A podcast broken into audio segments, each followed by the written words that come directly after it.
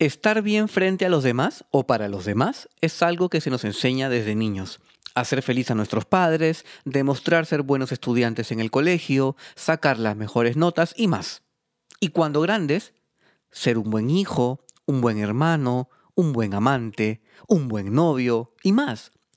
Todo eso, que podría definirse como acciones para atender expectativas de terceros, nos puede llevar a muchos momentos de tensión, de no sentirnos suficientes y de compararnos con los demás.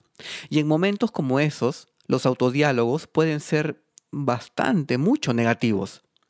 Nos enseñaron a ser educados, respetuosos, cariñosos y bondadosos con los demás, pero ¿cuándo nos han enseñado a hacer eso con nosotros mismos? Particularmente, no recuerdo que en algún momento alguien me haya dicho, trátate bien. Y de eso hablaré en este episodio.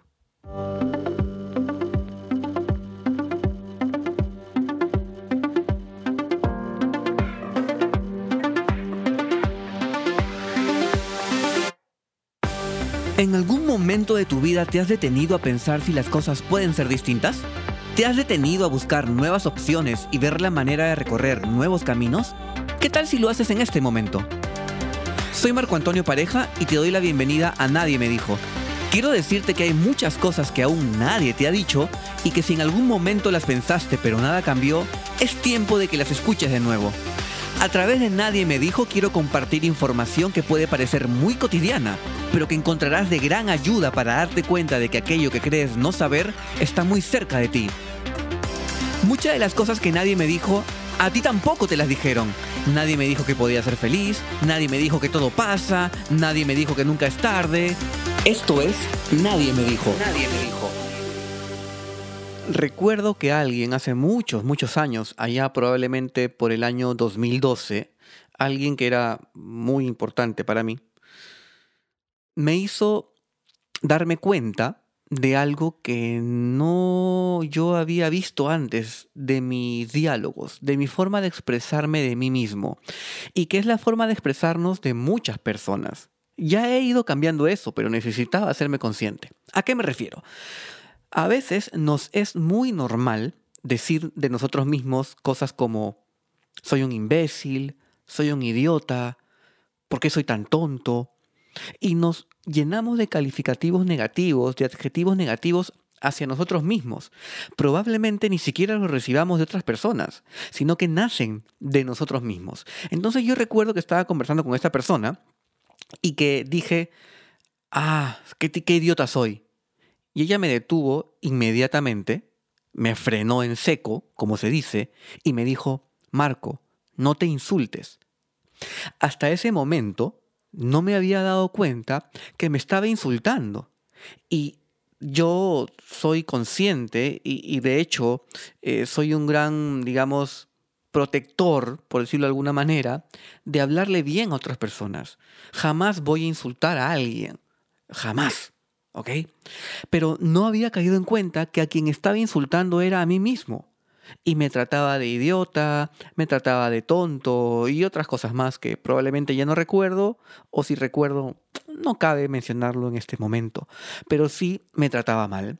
Y así como me trataba mal y decía esas cosas de mí mismo, también probablemente no confiaba en mí mismo o mis autodiálogos eran, voy a utilizar un término muy común en este momento de la vida, eran tóxicos. Mis comentarios eran tóxicos hacia mí mismo. Y no me había dado cuenta de eso. El tema es que está muy normalizado, aunque el, aunque el término normalizado también se suele utilizar mucho hoy por hoy, pero está bien utilizado en este aspecto.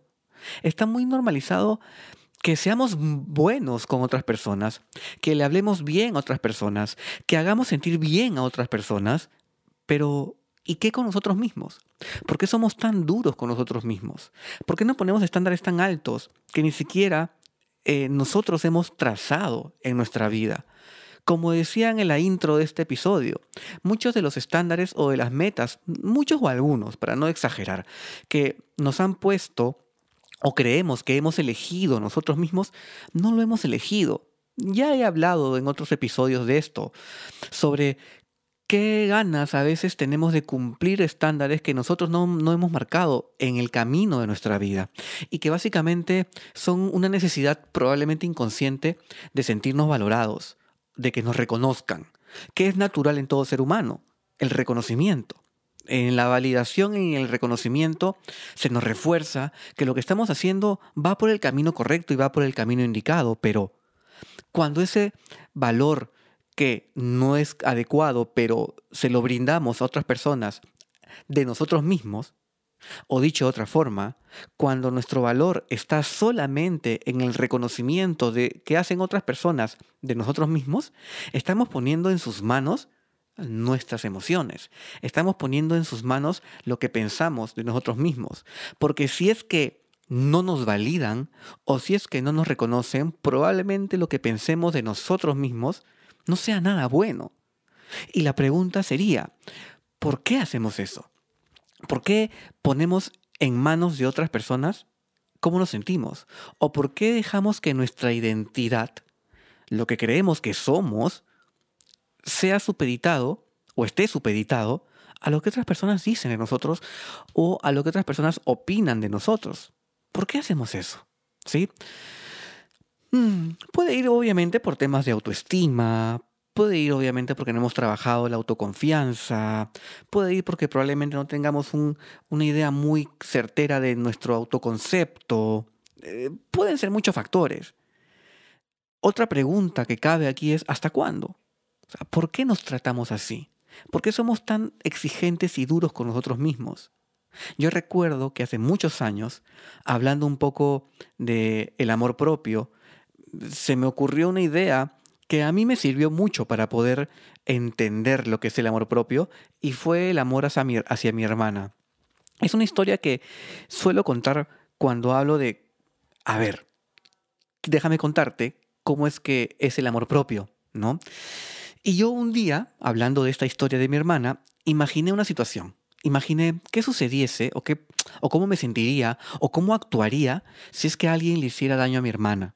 ¿sí? En ese momento, obviamente, solo me imaginaba un daño emocional, probablemente una infidelidad o una deslealtad. ¿no? No, no, he imaginado y prefiero no imaginarme en este punto algo mucho más grave que le pueda suceder, pero pensaba, a ver, ¿qué sucediese si alguien lastima a mi hermana?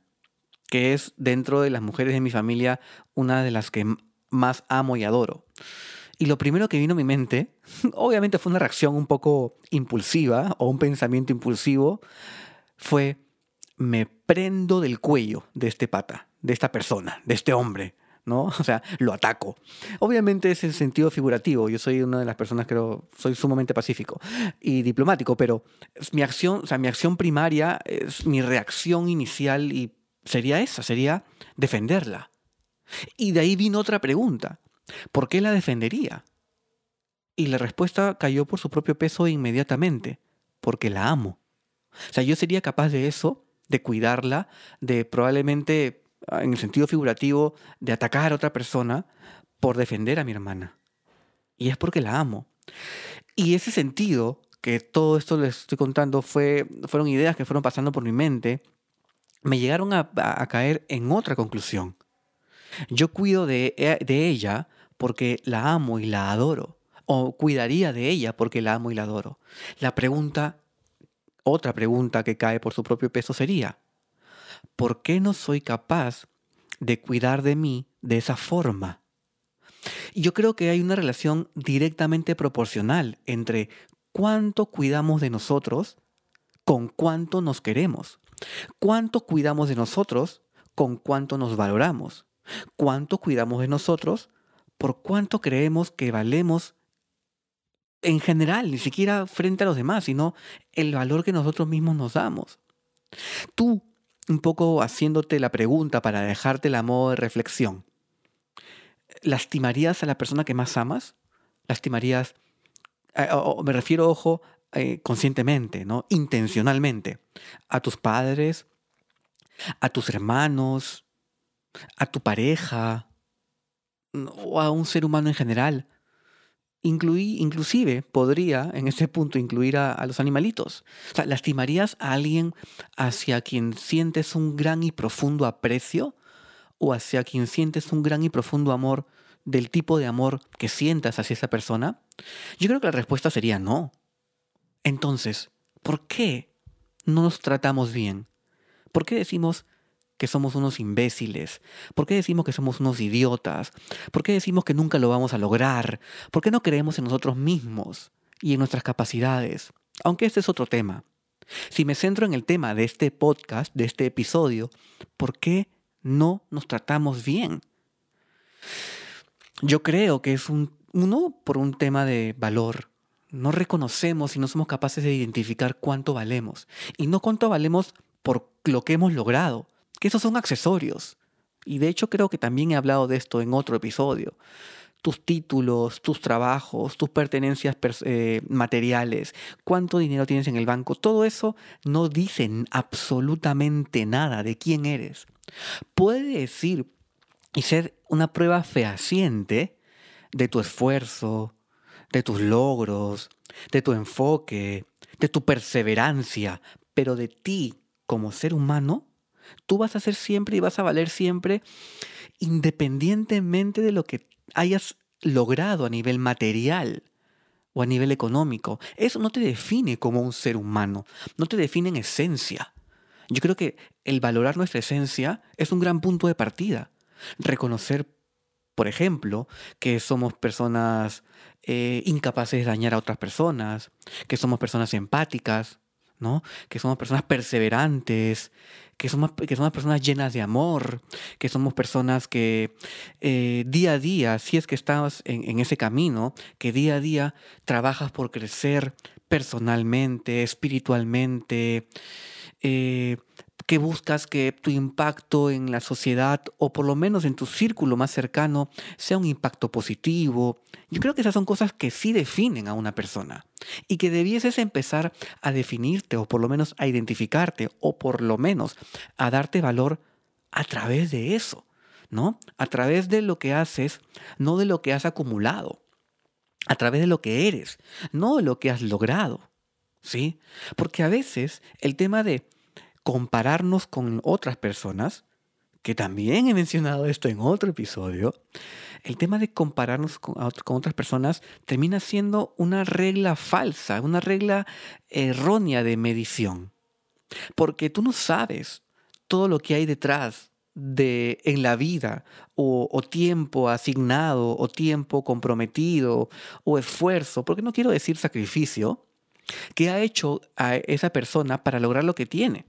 No sabes probablemente que tiene una familia que le haya podido dar ciertos recursos de soporte inicial para que inicie sus proyectos. O sea, cada persona tiene una historia muy particular en sus vidas. Compararnos con la vida de otras personas para poder poner eh, objetivos o metas a nuestra vida es bastante dañino. Porque estás obteniendo o estás poniendo tú mismo, marcando objetivos y metas con base en una realidad que no es la tuya. Y hay realidades y realidades. Siempre, bueno, no siempre, pero he escuchado esta frase de siempre hay alguien que va a ser mejor o peor que tú.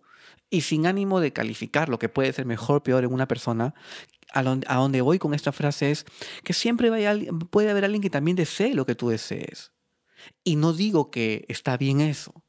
A lo que voy es que compararnos siempre va a llevarnos a no tratarnos bien, porque si no logramos lo que ha logrado la otra persona, vamos a sentir que no somos capaces, o vamos a sentir que somos ignorantes, o vamos a sentir que no nos estamos esforzando lo suficiente, o vamos a sentir que estamos procrastinando, y vamos a seguir flagelándonos emocionalmente o mentalmente por algo que no es real en tu vida, porque es la vida de otra persona.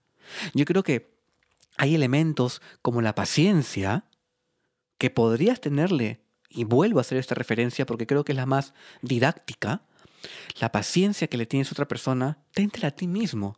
El amor que tienes para hablarle a la persona que amas, téntelo a ti mismo, háblate de esa forma, tente paciencia, no seas tan duro contigo mismo, contigo misma, no seas tan exigente contigo mismo, contigo misma, porque más que llenarte de ánimos y de aplausos para motivarte y lograr algo, más que eso, estás callándote, estás golpeándote emocionalmente, estás lastimándote, estás mellando tu mismo tu propia autoestima.